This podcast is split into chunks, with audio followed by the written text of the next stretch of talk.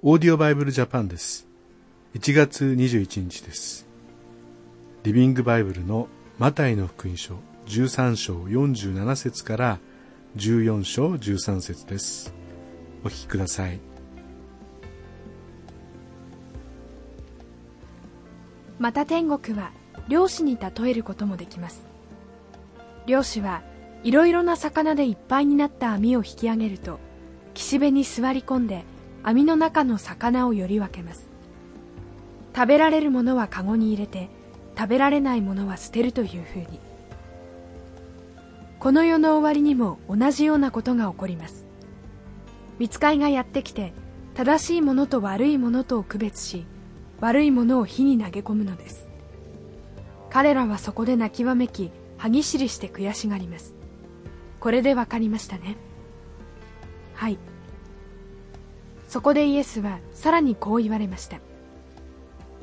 ユダヤ人の掟に通じしかも私の弟子でもある人たちは古くからある聖書旧約の宝と私が与える新しい宝と二つの宝を持つことになるのです。この一連の例え話を語り終えられるとイエスはガリラヤのナザレにお帰りになり町の街道で教えられました。ところが人々は皆イエスの知恵とその不思議な力に驚いてしまいました。なんてこった。タカが大工のせがれじゃないか。あれの母親はマリアだし弟のヤコブもヨセフもシモンもユダも妹たちもよく知っているぞ。みんなここに住んでいるんだから。なのにあのイエスが偉いなんてはずはないじゃないか。人々はかえってイエスに反感を持つようになりました。預言者はどこででも尊敬されますがただ自分の故郷身内の者の間では尊敬されないものです。イエスはこう言われました。このような人々の不信仰のためにそこではほんのわずかの奇跡を行われただけでした。その頃イエスの噂を聞いたヘロデ王は家来たちに言いました。あれはバプテスマのヨハネだ。ヨハネが生き返ったに違いない。そうでなきゃこんな奇跡はできるわけがない。実はこのヘロデは以前兄のピリポの妻であったヘロデアにそそのかされてヨハネを捕らえ牢獄につないだ張本人でした。それはヨハネが兄嫁を横取りするのは良くないと忠告したからです。その時ヘロデはヨハネを殺そうとも考えましたがそれでは暴動が起きる恐れがあったので思いとどまりました。人々は皆ヨハネを預言者だと信じて疑わなかったからです。ところがヘロデの誕生祝いのパーティーが開かれた席でヘロデアの娘が見事な舞を披露しヘロデを大層喜ばせました。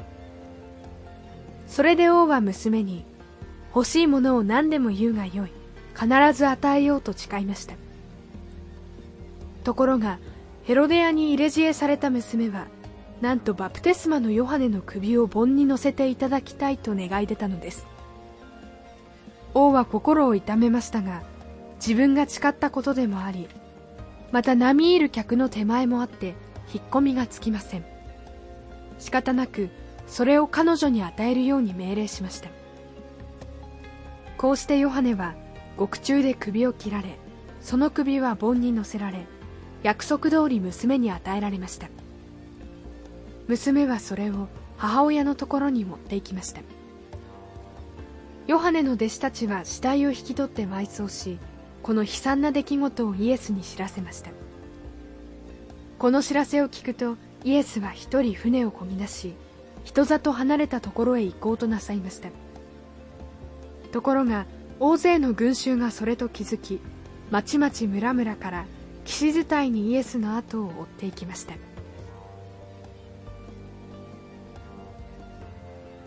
バプテスマのヨハネの最後です。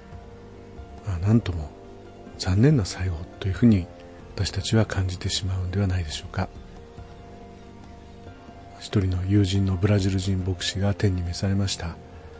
まあ、まだ40代後半という若い先生ですけども、まあ、みんなに祈られてしかし最終的には天に召されていきました。